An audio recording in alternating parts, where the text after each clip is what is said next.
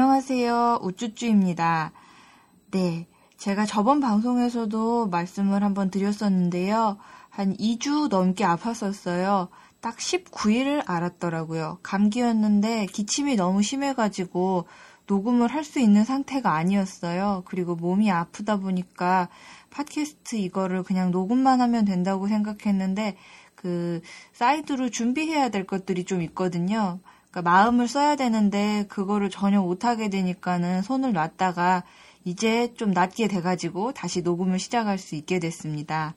아플 때 제가 어, 차를 좀 많이 마시면서 감기를 이겨냈는데요. 물론 병원도 갔다 왔습니다. 네. 이렇게 감기 걸려서 아플 때도 차를 많이 마셔요.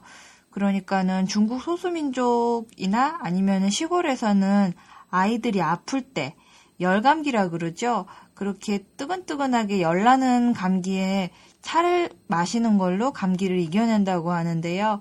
백차라는 차의 성질이 좀 차가워요. 근데 이게 몸에 그 차가운 성질을 줘서 아프게 하는 게 아니고 몸을 열을 내리는 그런 약용차로도 많이 쓰인다고 하거든요.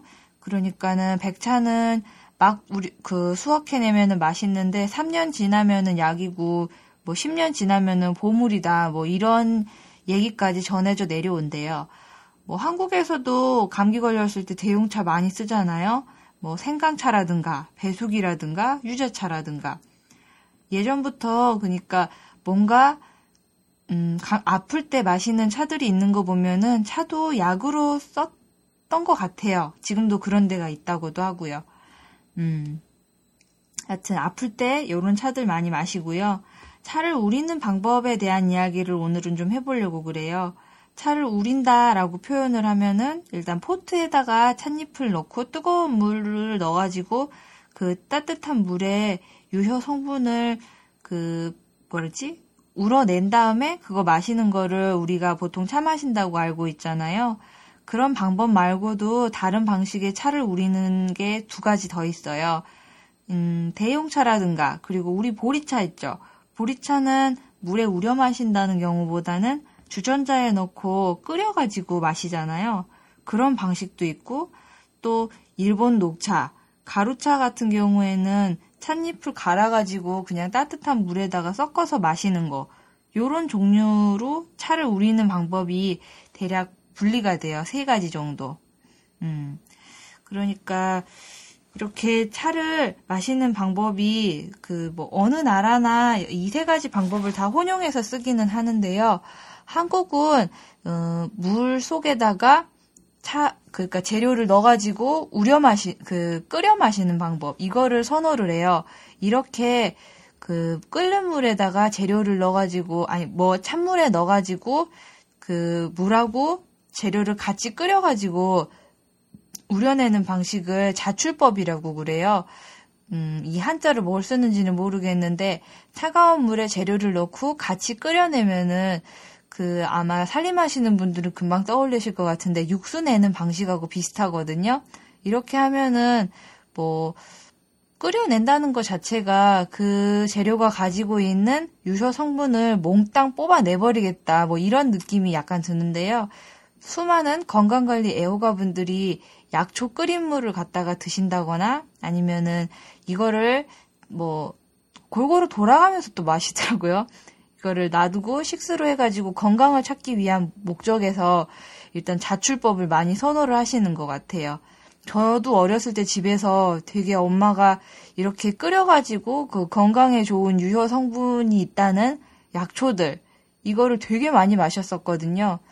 그러니까 지금 생각해 보면은 그렇게 막 이것저것 우려가지고 우린 게 아니지. 예. 그러게 끓여내가지고 마셔 버릇 하다 보니까는 제가 지금 와가지고 차를 마시는 거를 조금 더 어렵지 않게 생각했던 것 같기도 해요. 그리고 지금도 집에 가면 그렇게 먹긴 하는데 하여튼 이렇게 물에 끓여가지고 그 뭐냐 마시는 방식을 자출법이라고 그래요. 끓는 물에서 재료를 같이 끓여버리는 거.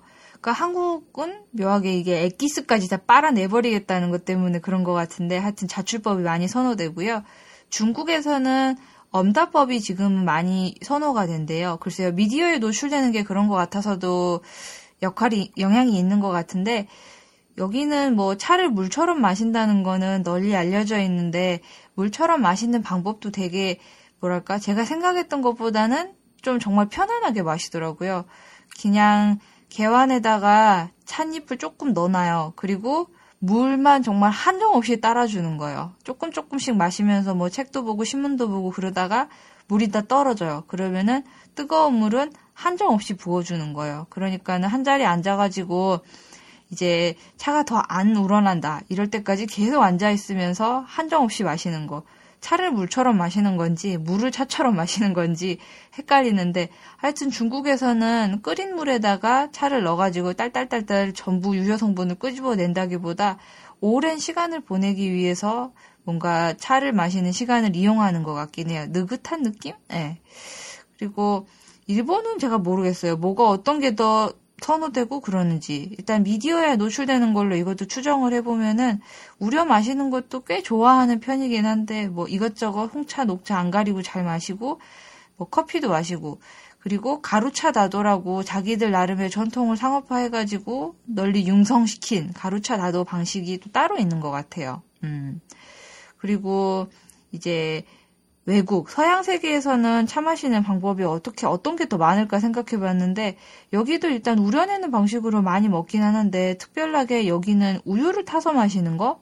서양 세계는 우유 타서 마시는 게 정말 흔한 것 같아요. 이탈리아 쪽도 그렇고, 뭐, 영국 쪽도 밀크티, 로얄 밀크티, 뭐, 이렇게 우유 타서 마시고 그런 거 많잖아요. 네.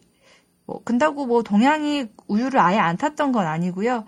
그 중국 소수민족 같은 경우는 뭐, 티벳이나 아니면 몽골계 가보면은 차에다가 동물 젖을 타서 마시고 그러기도 하잖아요. 그러니까 결국 사람 사는 거는 크게 뭐 차이 안 나는 것 같아요. 여기서 한다고 저기서 안 하고 그러는 게 아니라 그 환경에 맞춰가지고 하다 보니까 이렇게도 먹고 저렇게도 먹고 그리고 또 뭐 특별히 선호하는 방식이 있다면은 그게 발전되는 건 뭐 당연한 일이겠죠. 음. 네. 아까 잠깐 말씀드렸는데요. 이렇게 차를 우리는 방식이 그 한자로 그리고 이거는 뭐 차도 우리긴 한데 커피에도 적용되는 표현이기도 해요.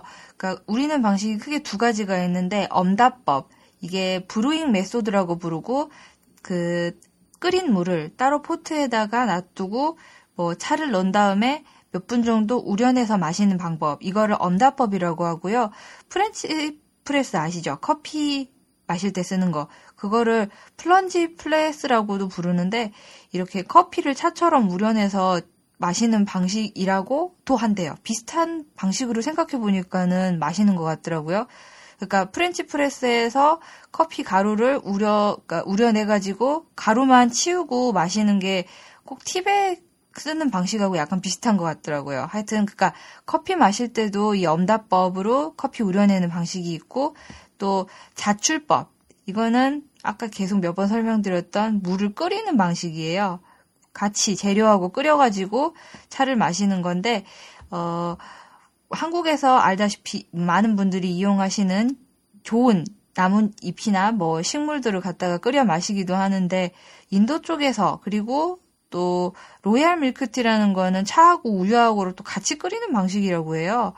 음, 제가 알고 있기로는 이게 아닌 것 같은데 하여튼 제가 찾은 자료에 의하면 그렇다고 하는데요. 자출법은 같이 끓여버리는 거예요. 그리고 인도에서 짜이 만들 때 다양한 마살라 차이하고 그러니까 마살라라는 게 향신료라는 뜻인데 향신료에다가 차를 섞었다 그래가지고 마살라 차이라고 부르는 거거든요. 그러니까 그렇게 짜이 만들 때하고 로얄 밀크티 만들 때 같이 끓여버리는 방식을 자출법이라고 한대요. 일단 이렇게 두 가지 방식으로 크게 분리가 되고 나머지는 뭐 바, 바리에이션으로 음, 분류가 되는 것 같아요. 음. 제가 찾은 자료들이 그렇게 뭐 꼼꼼하지는 않아요. 왜냐하면 취미에 관한 거라 그런가 뭐 일정한 형식을 딱 정해가지고 이래야 된다, 저래야 된다는 사실 없는 거잖아요. 나 좋을 대로 마시면 되는 거고, 나 좋을 대로 뭐 즐기면 되는 거니까. 그리고 내가 처한 환경에 따라서 그 마시는 방식도 골고루 변화해 온 것처럼 나 또한 내가 처한 환경에서 뭐 골고루 할 수 있는 데까지 마시면 되는 게 아닐까. 뭐 그런 느낌이 좀 들어요. 음. 하여튼 이렇게 자출법하고 엄다법하고 일단 두 가지만 한다고 해도 일단 도구가 좀 필요하겠죠. 그거를 끓여낼 때 쓰는 냄비나 뭐 이런 거는 가정에 있으니까 그냥 그런 것 있다 쳐요. 그리고 밥할 때도 쓰는 도구들이니까 뭐 옛날부터 어찌 보면 더 오래된 게 자출법인 것 같긴 한데 엄다법으로 차를 우려내야 되는 거 보면은 뭔가 이유가 있겠죠. 하여튼간에 이걸 하기 위해서는 도구가 조금 더 여러 개가 필요하게 됐을 거예요. 그러니까는 차 마신다 그러면 필연적으로 닭이가 그만치 따라오는 게 엄다법 때문에 이렇게 도구를 많이 쓰게 된 거 아닌가 이런 생각도 들었거든요. 근데 이거를 물에다 끓여버려도 될 텐데 왜 그렇게 포트에다가 우려내게 됐을까를 한번 생각을 해봤는데 녹차 있죠. 녹차는 음, 홍차랑 다르게 완전 뜨거운 물에서 우리게 되면은 녹차 자체가 잎사귀가 아직 살아있는 건데 그게 데쳐져 버려요. 그러면은 당연히 맛도 변하겠죠.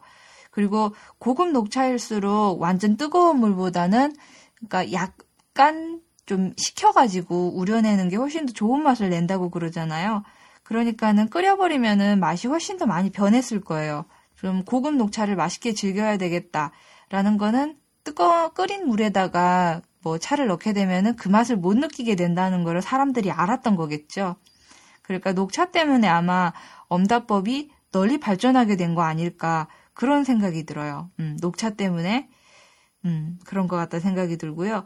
끓여버렸을 때 추출되는 성분이 아마 안 좋은 것들까지 몽땅 다 빠져나오니까 그렇지 않았을까 싶어요. 뭐 안 좋은 거라고 해봐야 찻잎에서 뭐 얼마나 나오겠냐 싶은데 물에 끓이게 되면은 탄닌이라든가 이런 게 더 많이 빠져 나와가지고 찬 맛이 써진다거나 이런 것 같아요.